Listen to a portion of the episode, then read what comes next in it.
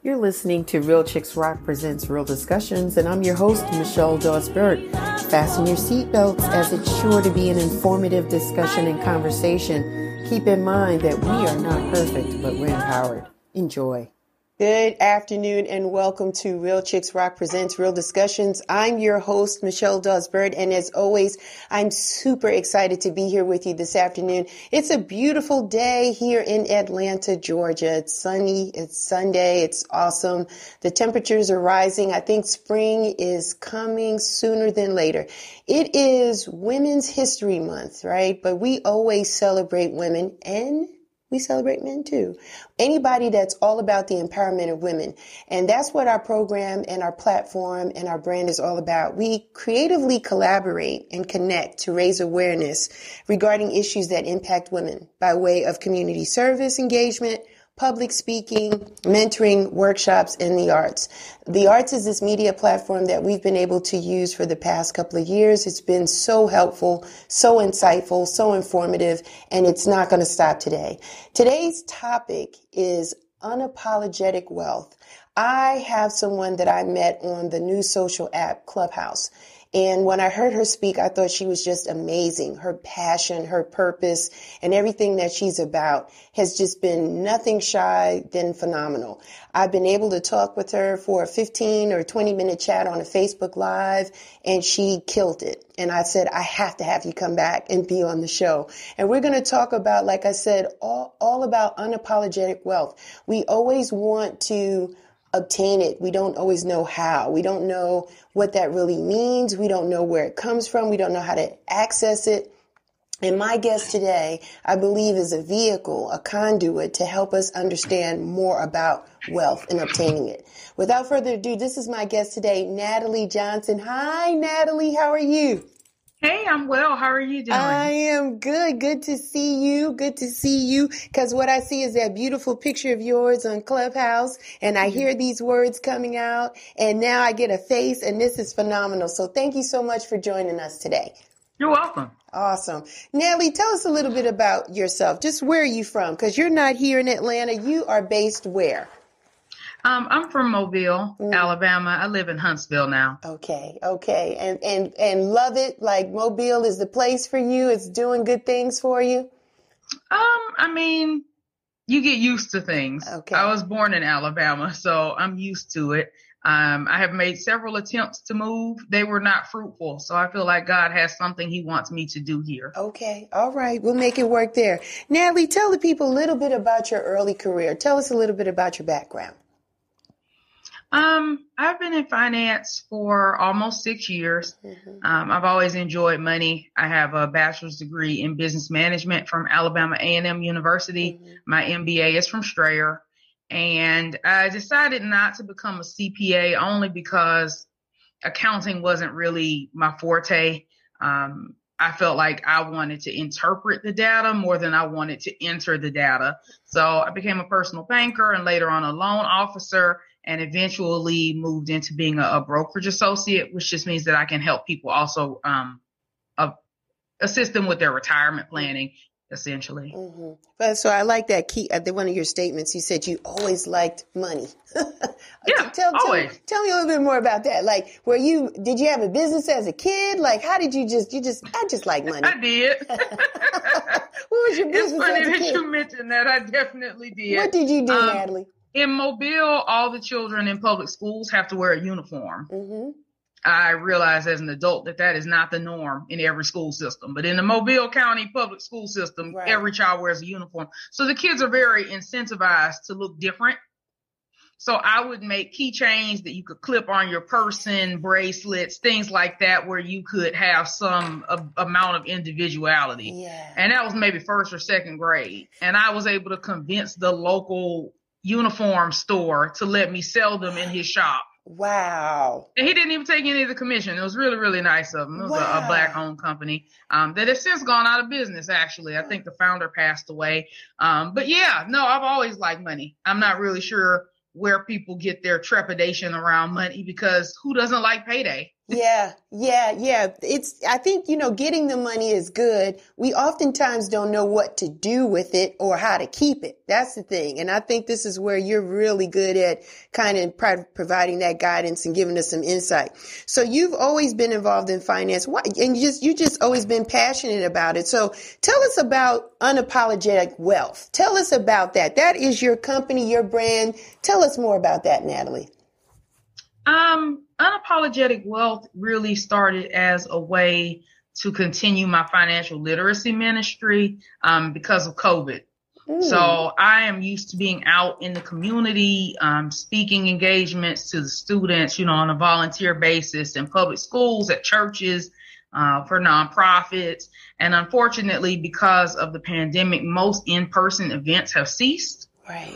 And so this was just a way for me to pull together things in a Facebook group in one centralized location where people can still get information. Mm-hmm. Um, my Facebook page, I had so many strangers following me in attempts to get help um, financially. And so, you know, I get DMs and messages and it just wasn't organized. So this was really just a, a, way for me to organize all the information, put it in one place, start gathering resources and seeing what kind of help people need. Mm-hmm. Because it's not always me, right? I don't handle if you have IRS problems, tax problems, I don't do credit repair. Mm-hmm. So I think I really see myself as a kind of a liaison. What kind of issue are you having? And then how can I help? Mm-hmm. So that's how unapologetic wealth got started. And the name actually came from someone in the DMs who were like, you know, I really like your no nonsense approach, the, the way you're so unapologetic mm-hmm. about being successful. And I said, huh, yeah. That could work. Yeah. So I took it.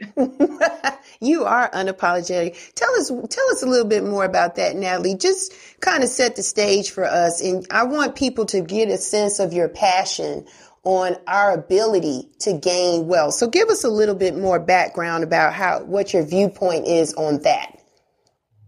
I think that black and brown people specifically mm-hmm. have a duty to earn more money via a job, starting their own business.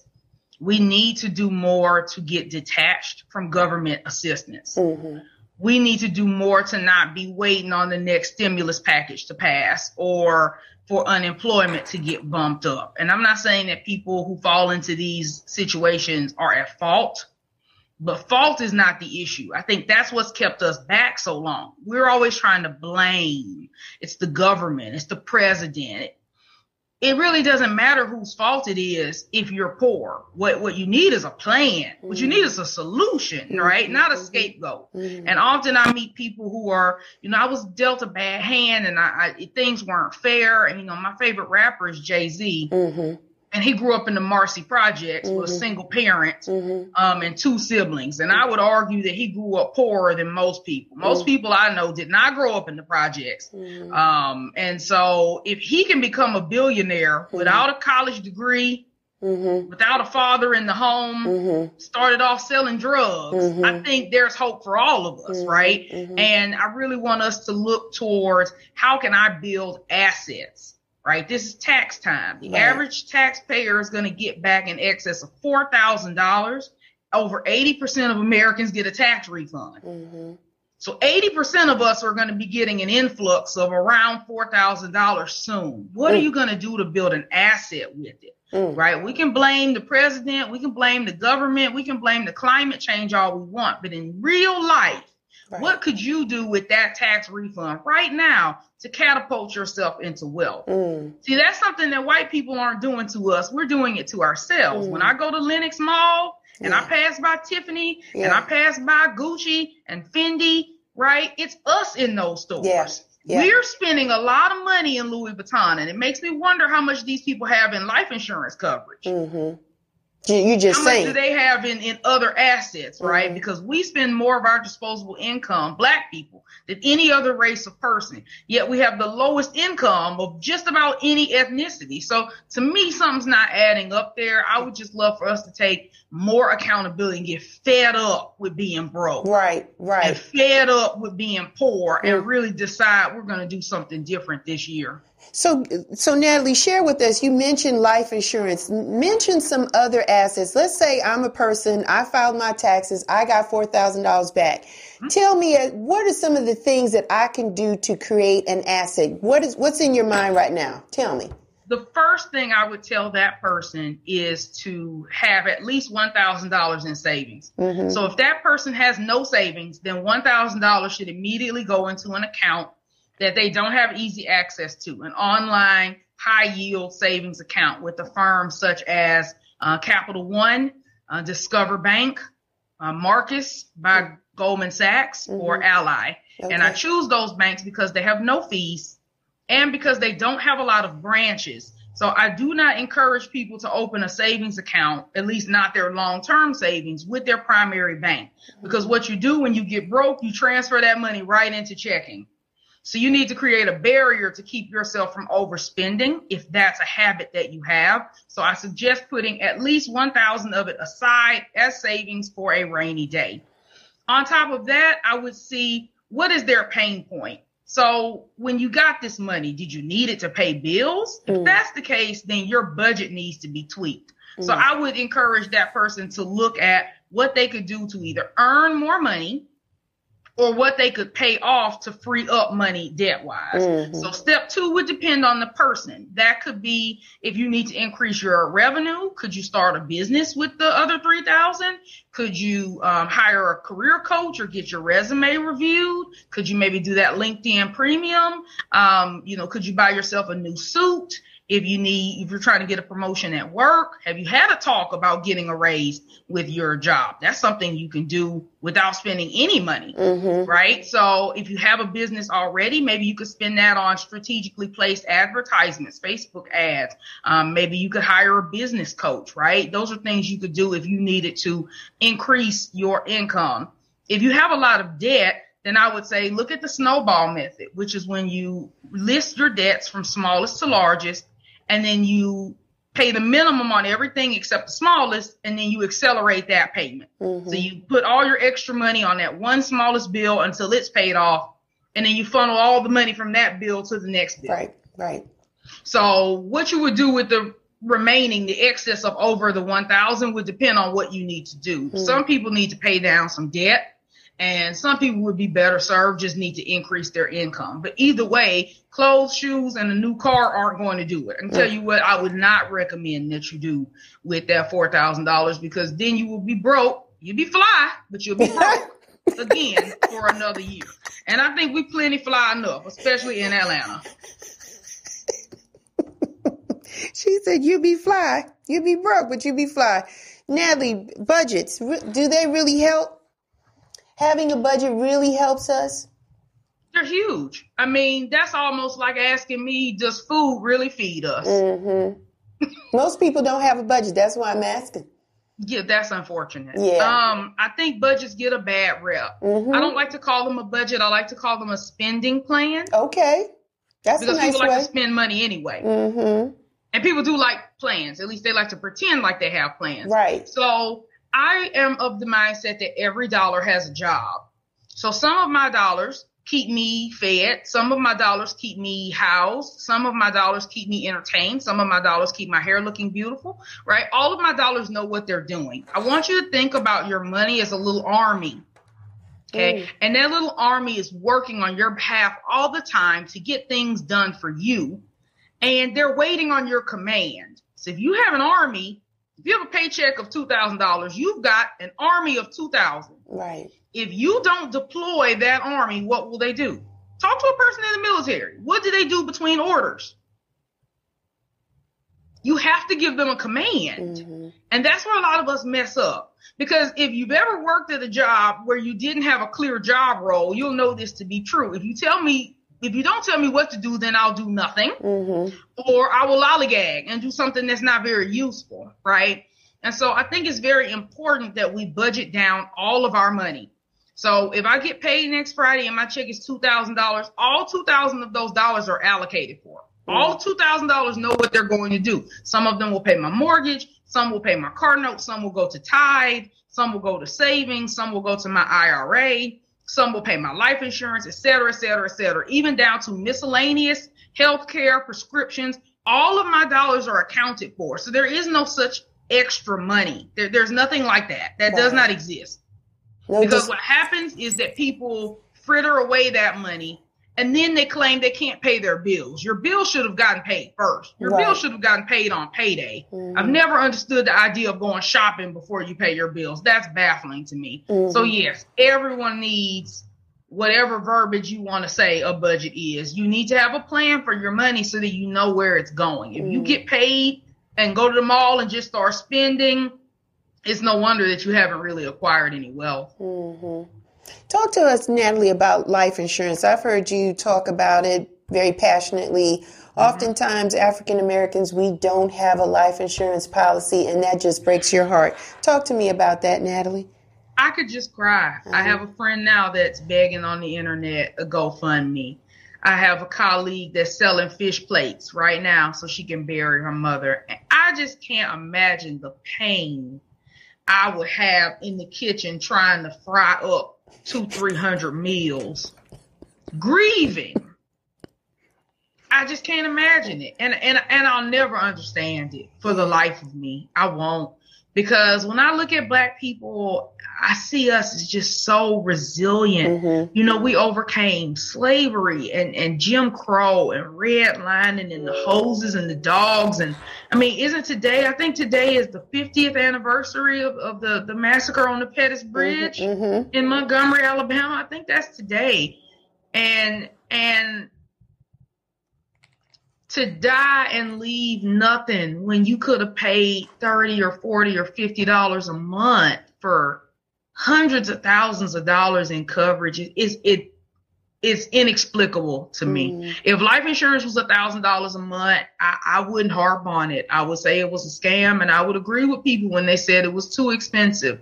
But my, my life insurance is $37.15 a month. Mm-hmm. And it's mm-hmm. hard for me to understand why a person wouldn't pay that, especially if they know that they don't have anything. That's right. what yeah. you could leave a tax free estate. Let's talk about ways you could avoid taxes legally. Yes. Because they're very, very few. Right. If I buy a $100,000 life insurance policy and I die tomorrow, they will cut my beneficiary a check. And that check avoids probate Mm. It avoids the IRS. It avoids creditors. Yeah. So if I had student loans, guess what? They can't attach to that check. Mm. If I owe back taxes, if I owe alimony or child support, do you hear me? I hear what you. kind of what kind of asset can you not attach alimony and child support to? Mm-hmm. That's strong. Yeah. So it's it's baffling to me why people will say um, I don't need life insurance as though they're not going to die. I don't know if they think that by talking about death, it expedites death. Mm-hmm. My grandfather lived to be 92. He went to over 300 funerals. So if talking about death made you die, he would have died in the 50s. Mm. He talked about death more than anybody I knew. Mm. He went to, because he lived to be 92, so he, he outlived, right, literally hundreds of people. people. Yeah, yeah. And he was a deacon of the church, so he went to anyone who died at the church, their parent. You see what I mean? He was that kind of person. Yeah. He went to funerals. Mm. So going to funerals doesn't kill you. Buying life insurance doesn't kill you. Talking about death doesn't kill you. The only thing that kills you is natural cause, maybe. Right, I mean, right, it's right. just to me, it's one of those things. It's a no brainer, and until you have $250,000 saved in your bank account, you need life insurance. Like, unless you're independently wealthy. Now, if you're a celebrity, you know, if you're watching this in Atlanta and you're a ball player, then you could self insure, I suppose. Um, but then you go through that very public process of, of probate. We look at Chadwick Boseman, who mm-hmm. didn't probate his assets effectively. He assumed that his wife would get everything. And now his very private life has become very public. Everyone knows exactly how much money he had. They will itemize and catalog all of their assets. They will put it in the newspaper. They will put it in journals. Is that really what you want when you die for every item that you own to be taken, photographed and cataloged and paraded around mm. like an mm. auction? Mm. It's almost like being back in slavery. Mm. It really, really is strange to me that people would say, I would rather do that than to pay 40 or 50 dollars a month for life insurance. It, it's something I have been tackling but I, I don't have the psychology to figure out what the impasse is. That might be a room we do on Clubhouse. Yeah. Why do black people not have life Yeah, insurance? do a I would love to get some people come up to the stage with some kind of an intelligent stance because usually what I would get when I was selling life insurance was that people just really didn't care what happened to their family after they died. And Yeah, that I I think that's understand that. That's part of it. That's part of it, Natalie. Um, some people think that's not my problem. I'm dead and gone. Y'all figure it out when I'm out of here. My family has that responsibility to take care of it. Some people don't know where to get it from. Maybe that's it. Maybe they, it, maybe there should be a list of insurance companies that are trustworthy that you could get something low premium that people need to know about. Um, but yeah, you're absolutely right. Unfortunately, when people pass, there's no money to bury them, and then people are asking, um, you know, at the repass or whatever, can we donate towards so and so's um, Yep. funeral expenses? And so it is something that we're just not used to. We don't. You're right. We don't talk about death. We don't talk about legacy building. We don't talk about Right. wealth.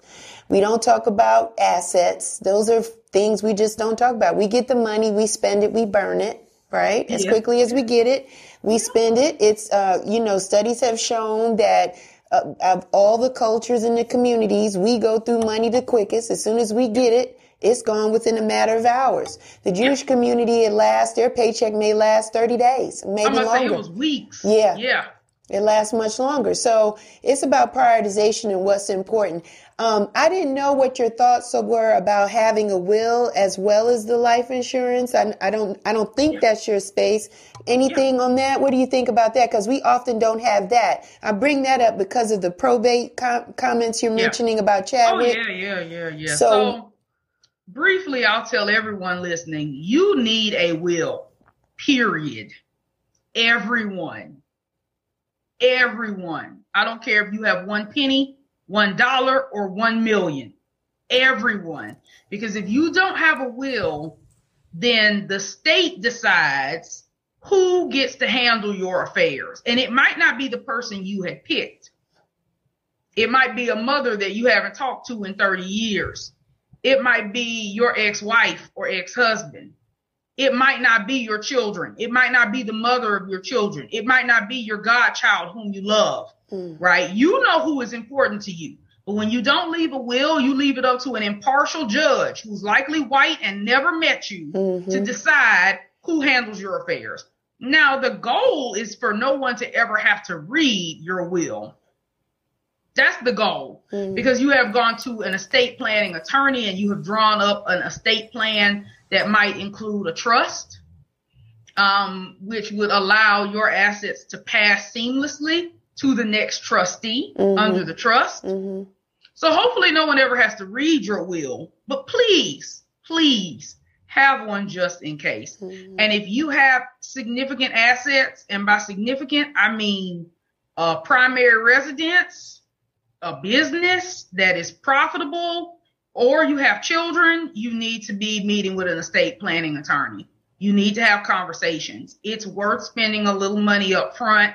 It may cost you a couple of thousand dollars, but then you'll be set. And that way you can avoid it on the back end because what people don't realize is that probating a will is not free. So if Natalie dies today, Natalie has a will. And if I have a bank account that doesn't have any joint owner or doesn't have any beneficiary listed or a brokerage account or maybe my home is in my name only, which it is, right?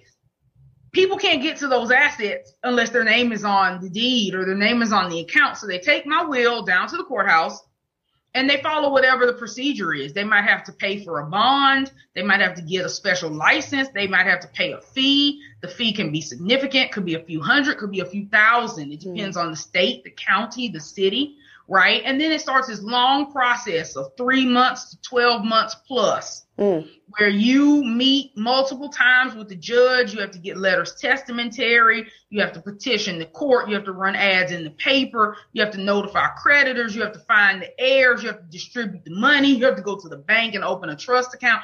It is a very detailed process. Mm. Wherein, if you had had an estate plan and a trust, the successor trustee could go into the bank or call up your creditors or call the mortgage company and literally just tell them the trustee has passed and they will be sending over documents that show they are the new trustee. And literally at that point, it's just an administrative change mm. that likely won't cost you any money as opposed to probate, which is time consuming and likely very expensive. Mm. I mean, if you don't probate the will in so much time, you could forfeit the assets altogether. And I have met people who have lost out on tens of thousands of dollars just because they didn't know the money was out there. Mm. So it, it's a complicated process, and I'm not an attorney, but um, anybody who is interested, um, Michelle has all my contact information. Yeah. Feel free to reach out. Um, I am in a network with lots and lots of attorneys, and in Georgia specifically, mm. there is a huge presence of estate planning attorneys because there's so much wealth in Atlanta. Ooh. So if you are in the Atlanta or metro surrounding area, you have no excuse. Ooh. There are a plethora of black attorneys, brown attorneys, even female attorneys, if that's, you know, one of your hangups, if you're concerned about getting somebody who maybe doesn't look like you and maybe isn't representative of your needs mm-hmm. in your community, mm-hmm. you can find someone who looks like you who is an estate planning attorney in Atlanta Monday. So that would be my suggestion if you have not looked into these things. Mm-hmm. I want to I want to ask you Natalie about 401k's cuz we often we don't know enough about it. We do what was what is suggested when we first get a job through HR. They say, "Oh, set up your 401k and you could start putting your direct deposit, putting some money in there." But what does that mean? How much should we be putting in our 401k to again, the goal is to obtain wealth. So, what should we be doing with our 401k? Um, if you work for an employer and they offer 401k, you should participate you should definitely contribute enough to get the company match, mm-hmm. however much that is. The good thing about a 401k is that even if you don't feel as though you have investing acumen, say you don't feel like you know what you're doing, mm. they likely have already created plans for you called target date plans. Mm. And what that means is that they know how old you are because they have your records from human resources and they craft a plan that is more aggressive when you're younger that slowly gradually gets um, more conservative as you inch closer to retirement and in layman's terms that means it's riskier while you're young and it's more conservative or safer as you get older when you're going to need the money and it rebalances itself as you age so you don't really have to do anything. That's the good news. You put money in it and, and the 401k plan advisor will invest it, um, to that default setting, the default for people your age. Mm-hmm. So you don't have to let fear of not knowing what you're doing, um, or I don't want to lose my money right. get in, into it. Okay. You're losing money if you're not getting your company matched. That's probably one of the only hundred percent guarantees in life. You put in a hundred, they put in a hundred very few things in life will give you that kind of guaranteed re- return. Okay. Mm-hmm. Um, contributing to your 401k will also um, reduce your taxable income if it's a traditional 401k. Mm-hmm. So right now I'm a single woman without children. I'm not in college anymore. I need all the tax breaks I can get. Mm-hmm. So say I made $60,000 this year or last year, I could contribute in 2020 up to $19,000 in my 401k. So had I done the maximum instead of being taxed on sixty thousand, I could have been taxed on just forty one thousand dollars. Mm-hmm. So that's huge. Yeah. Um, in, in as far as a tax liability goes, I think the best advice I can give people is to start early. Don't delay. Mm-hmm. You know, people are, I want to know what I'm doing. I want to learn. I want to learn. I want to learn. Yeah, but are you actively learning? Mm-hmm. Because unless you are actually going to take the time to learn about investments, you're better off starting it and allowing your um, plan advisor, your corporate plan advisor over your 401k, do that guesswork for you. The people who select these plans are financial analysts, data miners. They have degrees in economics and finance. They've already done the hard work for you. So don't use that as an excuse. I know people who five years ago I want to invest, but I don't know what I'm doing. Right. Today, they still don't know what they're doing, but they've lost five years of returns. Yeah.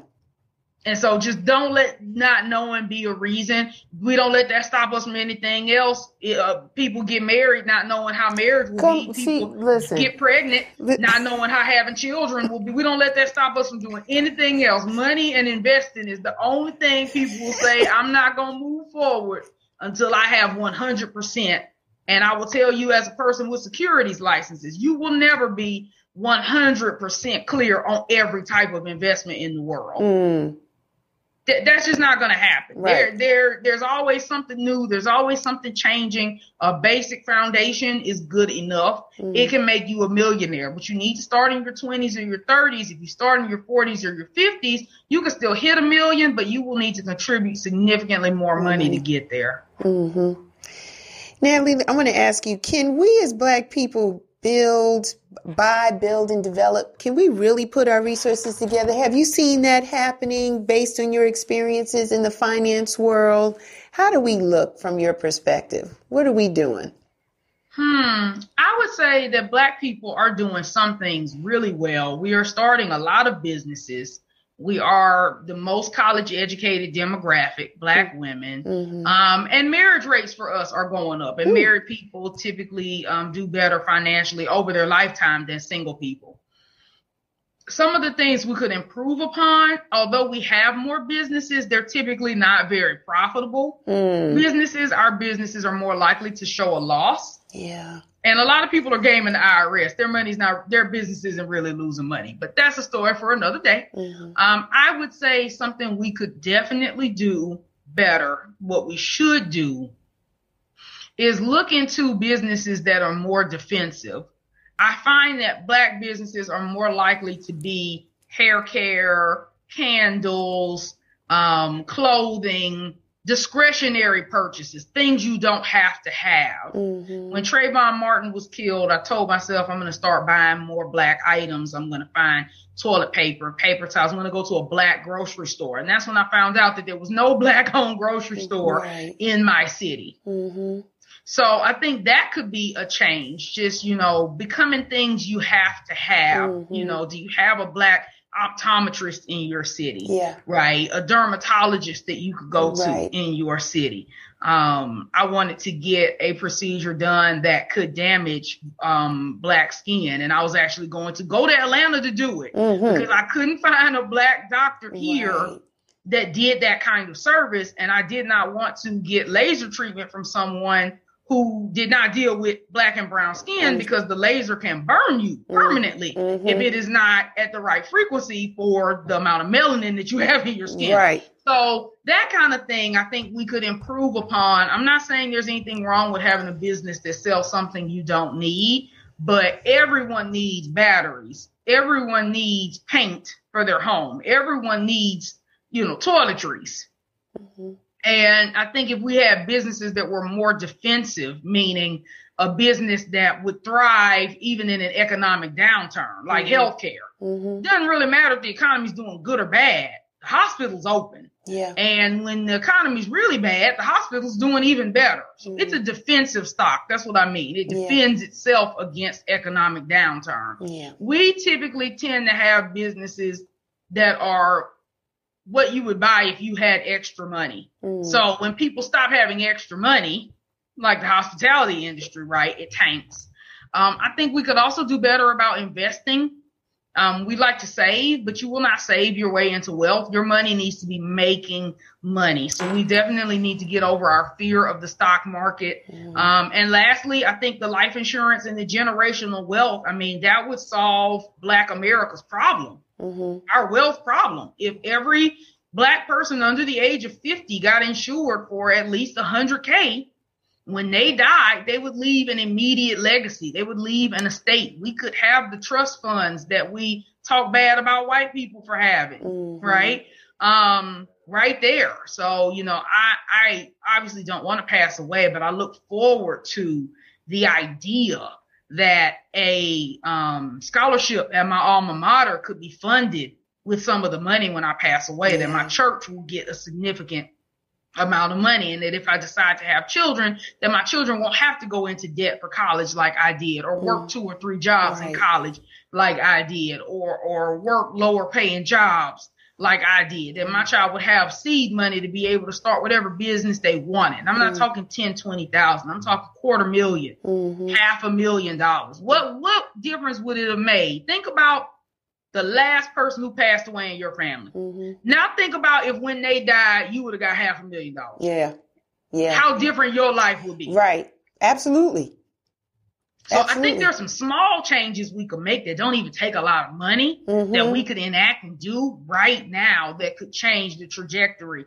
Just having your business in order. Do you have a bookkeeper? Do you have an accountant? Mm-hmm. Do you have contracts? Right. Right. There was a lot of money that went out in this PPP program that we didn't get because we were still running business accounts, business um businesses out of personal checking accounts mm-hmm. mm-hmm. and using personal credit cards and and our credit's not right so yeah. we're not able to pass some of the things that are credit based. Mm-hmm. Um, and that's, that's an easy fix. I think these are things that we could do if we just had the, the education and the motivation to do it. And hopefully, um, I can help on both of those fronts. Yeah, you can. I, I want to step back to your first point about the types of businesses that we get. We, we do what we know and we do what's accessible to us. Um, oftentimes we don't have the resources or we're not allowed to get to the table. So for example, yes, we have black doctors and optometrists and things. So we're making our way in those professional spaces, which is great.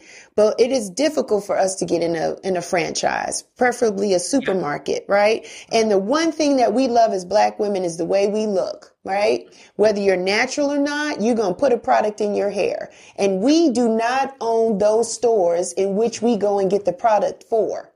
We can't even get in that space, right? It's owned by people that don't look anything like us, can barely speak our language, but they have every product known to man, whether you wear a weave, whether you still have a Jheri curl, or if you're natural, you go in there and you get that product. And if they don't have it, Walmart is selling it. So even if you have a stance to say, I'm not going in that store, Right. Based on where you live, they know the demographic of people that shop in that store and they mm-hmm. have it in there. You can get it at CVS, Walgreens, etc. So the point I'm saying is that we are speaking the language, Natalie. There are people that are leveling up but we just haven't found the way to get into those spaces where we are selling products and services that will transcend any type of depression. No, it's definitely socioeconomic factors that hold back a mm-hmm. lot of mm-hmm. businesses. Don't get me wrong. Understood. This is not a level playing field. Yes. But I think we need to start thinking about when you look at a hair, a beauty supply mm-hmm. that is typically owned by an Asian person. Yes. I want you to think about the sacrifices that Asian people make that we want and, and ask yourself, are you making them? So I have a friend who is Vietnamese. Yes. Her mother owns a nail salon and her father owns a beauty supply. Both of them are in town. Mm-hmm. That beauty supply only employs family members. Yeah. He came here from Vietnam in the 80s and his English is still very poor. Mm-hmm. He worked in a kitchen um, in a Asian restaurant that was owned by another relative, and he made five dollars an hour, and that was when minimum wage was seven twenty five. So he was getting paid less than minimum wage mm-hmm. by a mm-hmm. family member. Right. I want you to ask yourself: Would you work for a family member for less than minimum wage? Even for a short period of time. Yeah. This, these are rhetorical questions. Yeah. Okay? Yeah. He lived with them in a home, a three bedroom home with seven other people. Mm. Would you be willing to do that mm. if it helped you save money? Mm. Rhetorical question. Yeah, understood. Okay? He did not spend any money on new clothes, new shoes, haircut, nails done for a year and a half. He wore the same old clothes and the same old slacks and the apron, and he cut the heads off a chicken and cooked for 10 hours a day because he was one of two cooks and they rotated. So they were open, you know, a regular restaurant shift. Right. So he worked that day. He worked the whole day, open to close. Would you be willing to work open to close mm. anywhere mm. at any pay, let mm. alone five dollars an hour? Mm. So once he was able to save up enough money, they brought another person over from Vietnam, and that person moved in, and they trained that person to be a chef at the restaurant so that he could get freed up to start his own business. Mm. And then they do a kind of a susu where they pool money together. So he had been putting into the susu. That's kind of why he was working for five dollars an hour, right? Kind of like an indentured servant he wasn't getting paid market rate because he was kind of buying into the family pool. Mm. The difference. of, of why he was getting paid so low. So Mm. say he was supposed to be getting paid ten dollars an hour. They were giving him five and putting the other five in like a pot. Mm-hmm. So when it was his turn, he got to pull from the pot, and then him, he was able to partner with another relative who had excellent credit, who had been in the States for seven years at an 800 FICO score. Ask yourself if you lived in the United States more than seven years, is your FICO score 800? Mm-hmm. Mm-hmm. Okay, just just just, just rhetorical Just the questions. Just the questions, These are Nat. questions because Yeah. we want what what other cultures have, but Right. a lot of times we're not willing to do what they're willing to do. So he was able to start the business. He bought inventory with money from the pot. As the business made money, he paid back into the family pot. Mm. So he he covered himself. Right. He hired his two daughters, Mm-hmm. and it was just the three of them working in that store by themselves. Have you ever worked somewhere where it was just you and two other employees, Mm. where you couldn't call off because you had to be there every day and you work open to close? Right. So a lot of times we covet what cultures will have, but we aren't willing to do it. We want to move out at 18. We paying rent, our mama paying rent, our daddy paying rent, our brother paying rent. Collectively, the four of us are paying four, five, six thousand dollars in housing costs just to say we have our own. Because we're not willing to live together. We want to be grown. Mm. And apparently grown means having your own place, right? Right. And that's that's a standard that we have put on ourselves. Hispanic people do not use that measurement. Mhm. It is not uncommon for Hispanic people to have three or four generations living under one roof. So why is it that for black people to be grown, we, we put our children out immediately? Mm. Why don't we let them stay there until they get married or until Mm. they're 25 or 26 so they can save money? Save money. Why don't we have good credit where when our children want to start a business, we can co-sign on it? Mm-hmm. And these, these are changes we could make. So some of it is definitely racism and socioeconomic factors, but I would be hard pressed to say that an immigrant who came here from Ukraine and spoke no English had it harder than us. Mm. I, I, I, I can't. You see what I mean? Like Mhm. I, I feel like when I read these stories about these immigrants, look at Robert Herjavec. He's on Shark Tank. He's Mhm. from Croatia, I believe. Yeah. A, a really, really poor country. Did he really have advantages? I mean, I I don't know. Yeah. So I think part of it is that when immigrants come here, they're hungry for success. They want it really, really bad, and they're laser focused. And although we have faced a lot of oppression, there are things we can do to take our power back. Having good credit is completely within our control. Mhm. That is not something we cannot obtain. Black people can obtain an 800 FICO score. I Yes. have done it just Yeah. to prove the point. Yeah.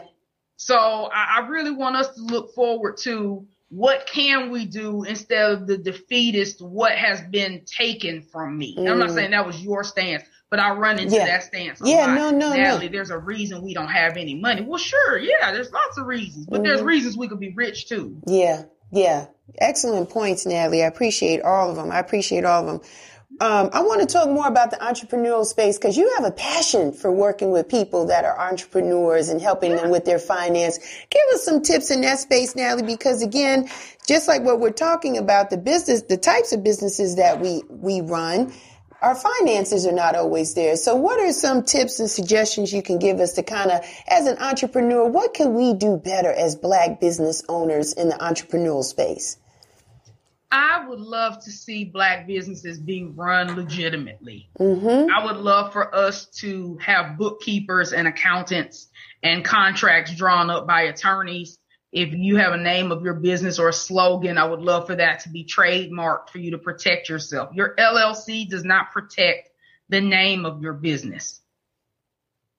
Try that again. An LLC, a corporation, any kind of structure does not protect the name of your business or your slogan or your logo or your website.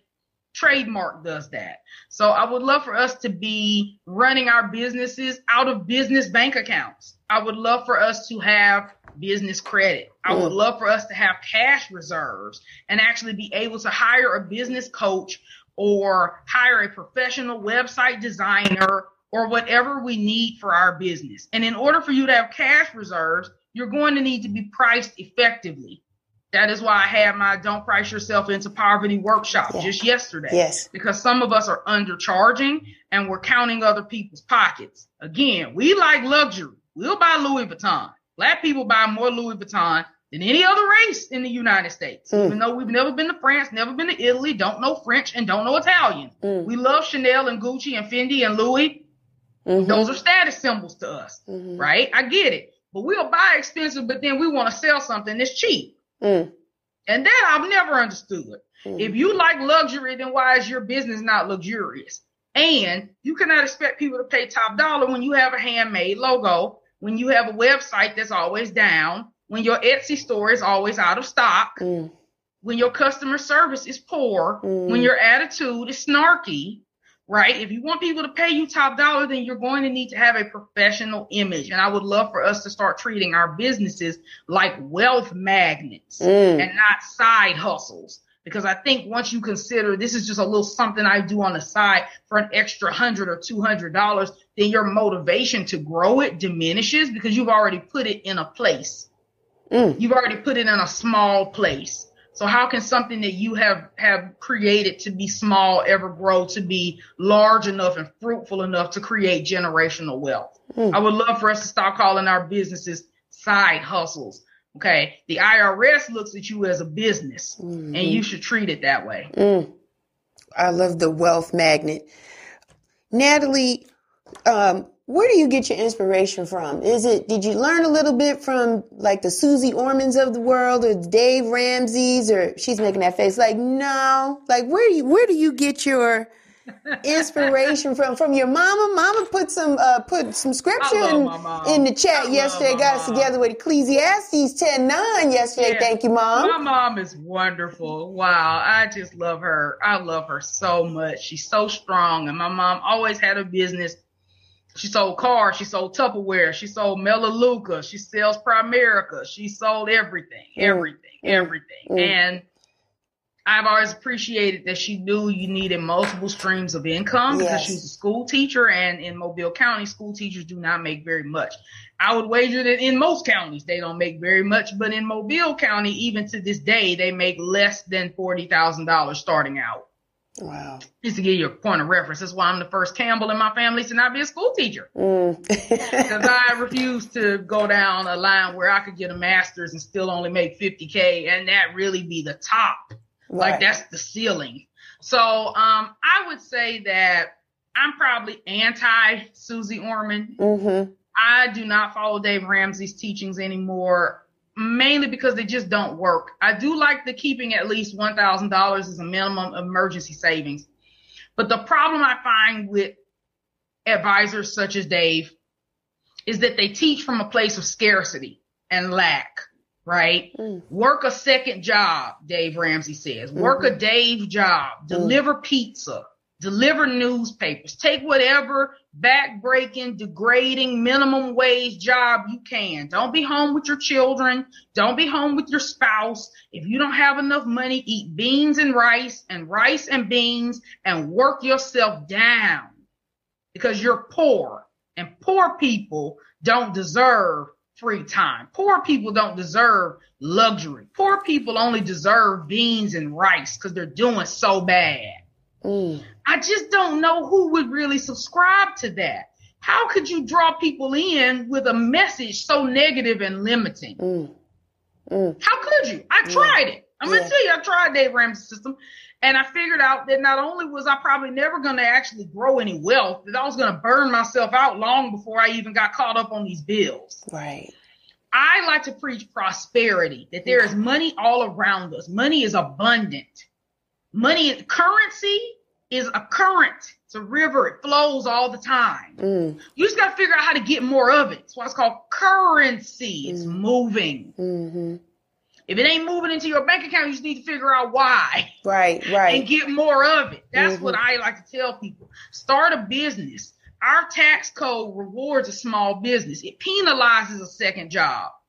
Mm. You get a second job, chances are the default tax withholding is not going to be enough. So I will see people make 40, 50, 60K in their real job and make another 10,000 in that part-time. And that part-time job only withheld $500 the whole year. So when they go to file their taxes, it actually costs them money mm. to have that second job. Mm. It could push you into another tax bracket. Yeah. It's not as effective as you think and working overtime isn't much better you're better off finding one more, a higher paying primary job than trying to piece together two and three jobs. Mm. maybe look look at that resume, see what kind of certifications you can get. Talk to a career coach. Go on LinkedIn. They have LinkedIn Premier. It's very affordable. I would say look at how you can bolster your main, your primary income. And if that's not good enough, look into creating a second income with a small business as opposed to the the Dave Ramsey work yourself down, down, down, mm. and and eventually you will be debt free. Being debt free and being wealthy are completely different. Come on now. You can be debt free and have a net worth of zero. Mm. You have no money, you have no debt, so your net worth is zero. Mm. That's not wealthy. Yes, that's not. So that's my thing. I would rather teach people, hey, look, you have debt You've lived above your means. Let's get a spending plan together mm-hmm. where we can show you where your money's going. Mm. And then let's do the debt snowball to pay some things off.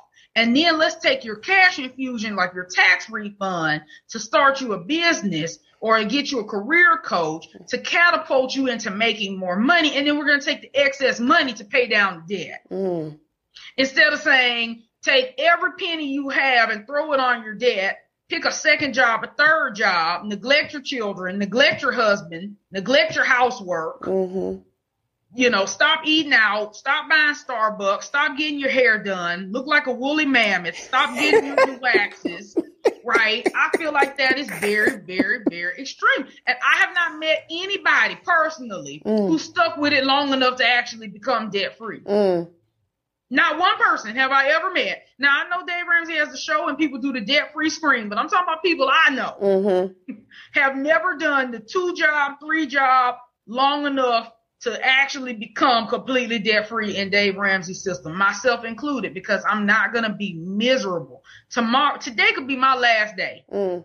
On earth. It really could. You don't know every day is a gift. Just right. because I'm young doesn't mean I couldn't pass away. I'm not going to pass away stressed, half slept, unhappy in a mountain of debt, thinking this little eight dollar and twenty five cent job at Pottery Barn is gonna propel me into wealth. That's mm. not real. Mm.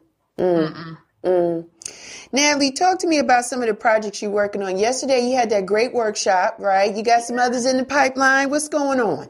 I don't know. People are asking me about them. I really want to do one on um, retirement account options mm. for entrepreneurs. Mm. That might be the next one because you don't have the same options as a person who works a nine to five job. You can't right. contribute to a 401k if you are a self-employed individual.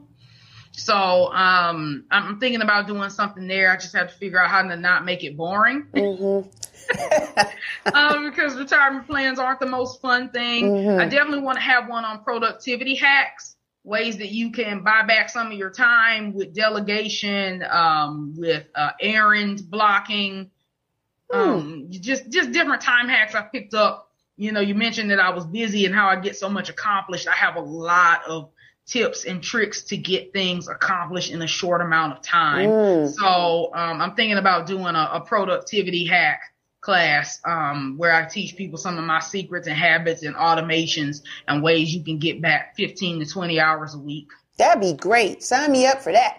okay. I'll, I'll, um, I'll set a date. I'm, I'm thinking about doing the retirement one in two weeks and probably the productivity one maybe March 27th or April the 3rd. So I'll, I'll let you know. Okay. But um, I get a lot done. You sure do. How do you get so much done? I'm like, this is how. And I think we really just have to stop thinking because something is important, it means I need to be the one doing it. Mm-hmm.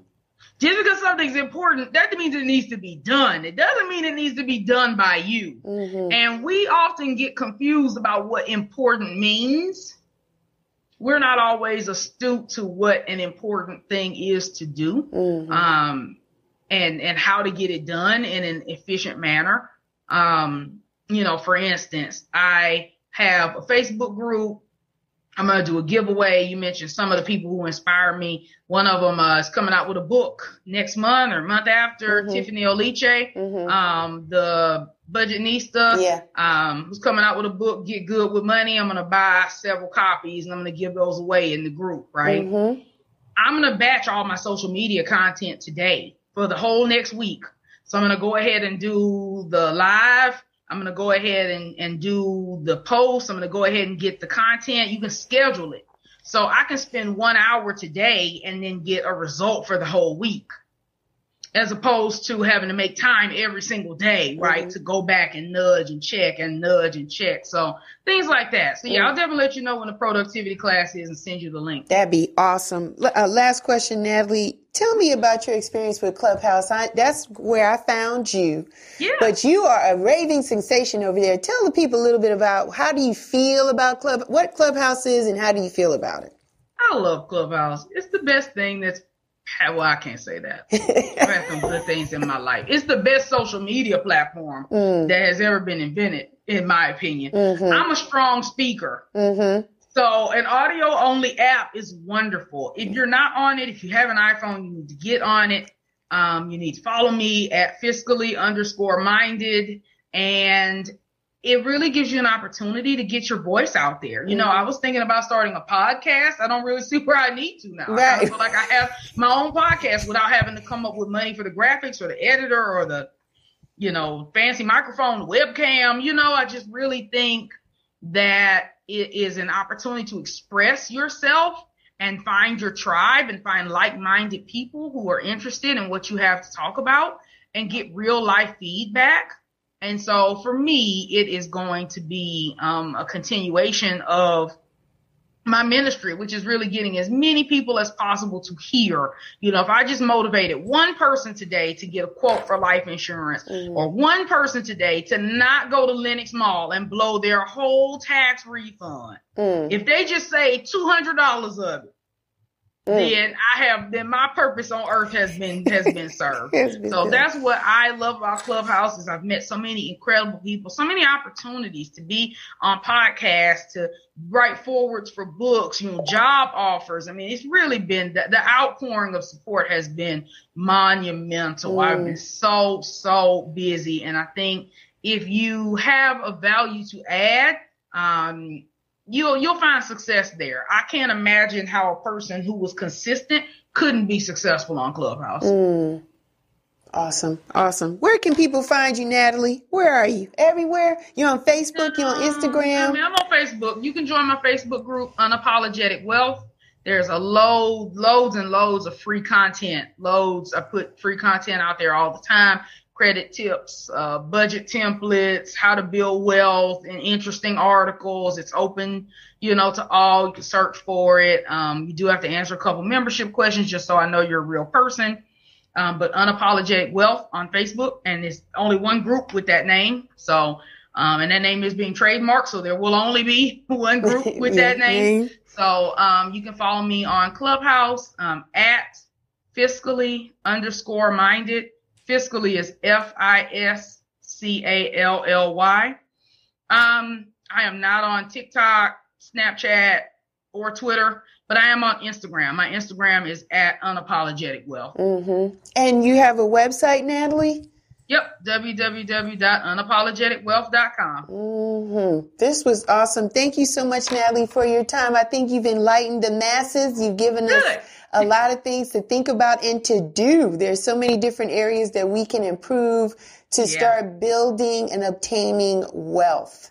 So thank you. You are so welcome. Thanks so much for having me. Yeah, this was awesome. So today's uh, show is powered by Sweet Charlotte's uh, Cheesecake. Yeah, you know you want some. Listen, everybody's going through Lent right now, giving up something. Some people may be giving up cursing. Some people may be giving up sweets. But when Lent is over, you might want to get some of these cheesecakes. Yes. And they can ship it to you wherever you need it to go. So go ahead to Instagram and follow Sweet Charlotte's Cheesecakes and order your cheesecakes today. That is my time and you know where I am. I'm mm-hmm. everywhere. Real Chicks Rock is everywhere. We are on Facebook. We are on Instagram. We have our own website, realchicksrock.com. Uh, feel free to follow us. Subscribe to the YouTube channel. That's right. We're doing it live over there. Um, make sure you subscribe there. Check out our podcast on all of the streaming, um, digital streaming platforms.